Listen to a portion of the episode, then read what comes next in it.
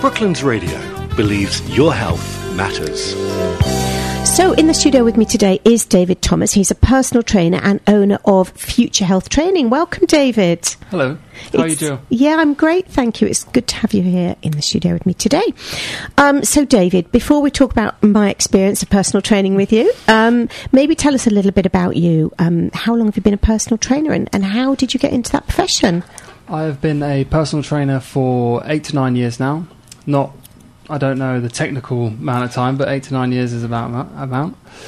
I got into personal training when I was, fitness when I was 16. Mm-hmm. I was at my local college gym and I got talking to the lady on reception and she said, oh, there's a fitness job going here and all you have to do is you have to do a level 2 fitness course to be able to do it.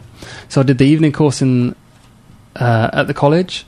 And I was working there when I was just turned 17. Wow. So I got to experience what a gym was like from quite a young age, the youngest age possible, really. Yeah. And from there, I did all my qualifications in personal training, in spinning, in other kettlebell stuff, boxer size. And then it was 3 to 4 years ago now that I moved up to Berkshire. Okay. Mm-hmm. And you moved because? So I moved up here because I had a friend who's a personal trainer who invited me into his business. Yeah. And I started mobile personal training. So I was always in the gym when I was back home. Yeah. And home was Devon. So I grew up in Devon for 10 years. Okay. So I moved up here. He took me in. His name's Nathan Kelly. He's a lovely guy. He started giving me clients and stuff like that, and I started getting some experience and stuff. And I decided to work with a certain particular client that I enjoyed training, and I knew that I could keep their life going longer. Okay. And their health, basically. Okay, brilliant. Mm-hmm. What a lovely friend to do that for you. Okay, so your company is called Future Health Training. Yeah, so tell us a bit more about that. I thought of the name because I want people to be healthy throughout their whole life. So we live in this society where we think about health and fitness as just one thing in I work for it now and then I don't have to do anything because I'm going on holiday. I look good for the holiday pictures and that's it. Yeah. Whereas a lot of people think I'm actually wanting to get fit and healthy so that I can live a fit and healthy lifestyle for the rest of my life. Mm. So that's where the future comes into it. Mm. And I work with a lot of people that are in their 40s, 50s and 60s. I do have some younger clients, but just to increase their mobility, their strength is the main goal, and then weight loss is like a byproduct of that. Yeah. So that they can live lives that they enjoy, basically. Yeah, it's as people get older, I think a lot of us take our health and fitness much more seriously, don't they? And is there different types of exercise and nutrition that they need to do, things they need to change as they get older? I think they have to have a particular view on what they eat. Like they can't, well, it's not that they can't, everyone's different. And I'm not the biggest on the nutrition side of things. That's why I have a nutritional therapist who I send work to. Mm-hmm. But on terms of exercises and stuff, as you get older, obviously your muscles start to get tighter and you start to lose muscle mass. So there's a lot of resistance training techniques that you can do to strengthen your muscles and a lot of mobility stuff that you can do to flex your muscles out more. Yeah. And there's some things that you should minimize, like high impact stuff, not too much running as you would do in your 20s and 30s and your teens, just because it won't fit your body. Yeah. And it unless you can, obviously there's lots of people that can still do that way into their 60s and 70s and they're out running marathons. Yeah. But a lot of people tend to sit at a desk for 20 years and get tight in the hip flexors, tight in the lower back, and then they feel like, I'm still 20 years old in the brain and I can still go out for a 10k run and feel fine the next day, when really it doesn't work like that. No. Because you have to work certain strength up to be able to withstand a 10K run. And that's where I come in. I make sure that they can... I come in and I train their body to be strong enough to be able to withstand a 10K run if they want to do that. Okay. But it's all in a safe environment where they're going to minimise their injury risk. Yeah, so if someone was a complete couch potato but they wanted to do one of these park runs or breast cancer runs or something, there is a way for them to do it, but it would have to be a very, very gradual thing. They'd have to build up to it. It definitely takes time. Yeah. Because... the last thing that I want to do is them to be injured. Yeah. Because if they're injured, then they can't work, they can't move, they can't live their life. Yeah, no, you're right. A friend of mine who is 62 ran the marathon this year, but she's always been fit, and she ran it last year, and then she decided to do it again this year and trained a lot, and she actually did it incredibly well. I think she did it in under 4 hours. That's brilliant. Which I thought was amazing. Yeah.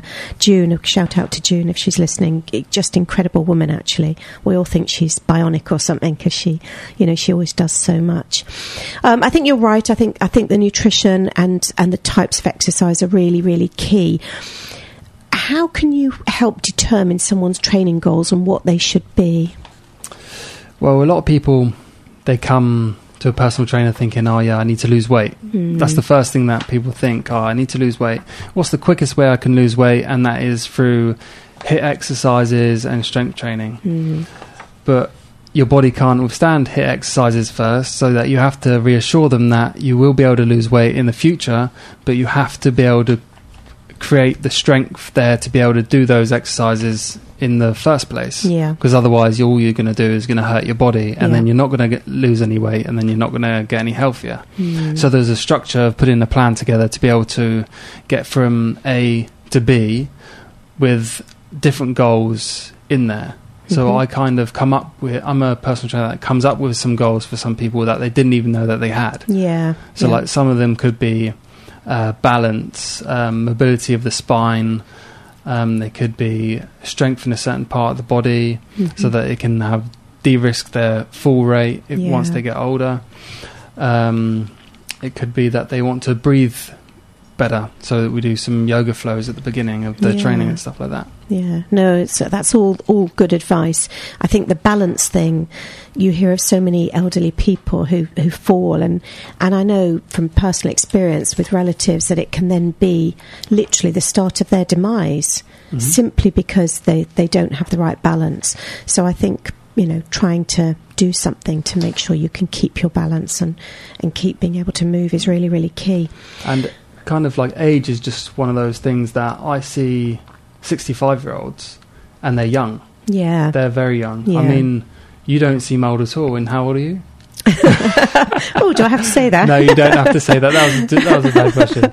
But, no, I don't mind. I'm 61. I mean, most people know that. Most people know that, yeah. But it's the way that you feel. Yeah. And you don't feel like you're an old person, because you're fit and healthy and you do things in your diet and in your day-to-day life that is going to make sure that you're fit and healthy into your 70s and your 80s. But when you look at some people and they're in their 65, they look a lot older than they do. Yeah. And they literally can't move fast. And I'm always being accused of walking too fast when I walk with other people. But to me, if I'm going to walk, which I do every day with my dogs, I walk fast because then I know I'm getting more exercise and, you know, building my heart rate up and everything else. So, exactly. Yeah. Okay. Why should people consider training with you then? You've given us lots of reasons, actually, during our talk. But maybe, have you got a success story you could share with us which would highlight? I've got quite a few success stories. Yeah.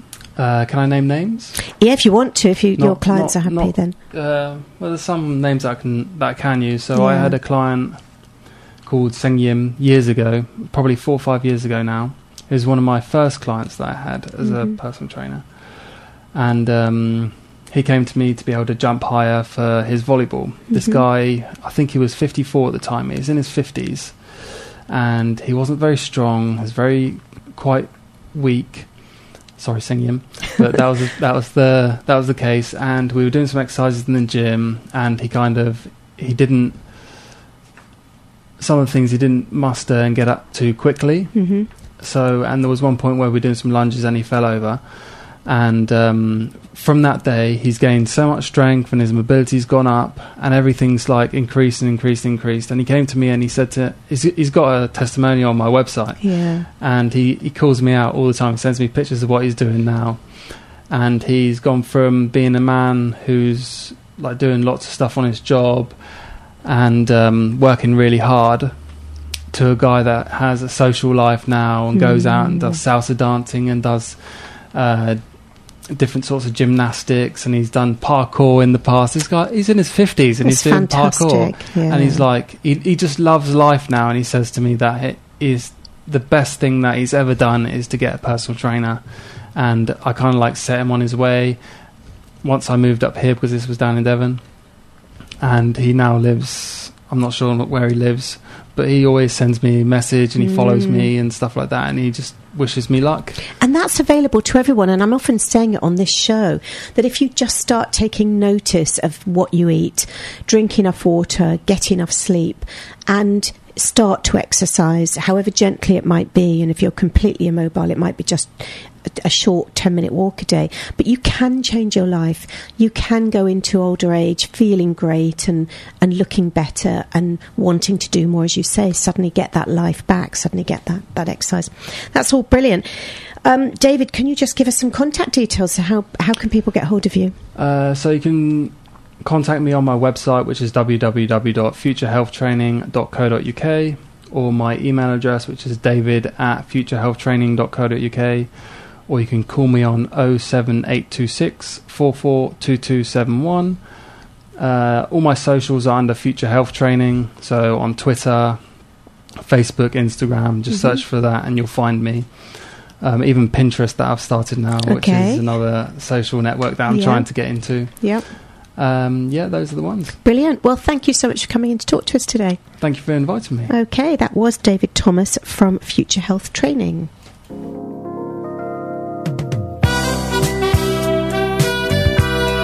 Brooklyn's Radio believes your health matters.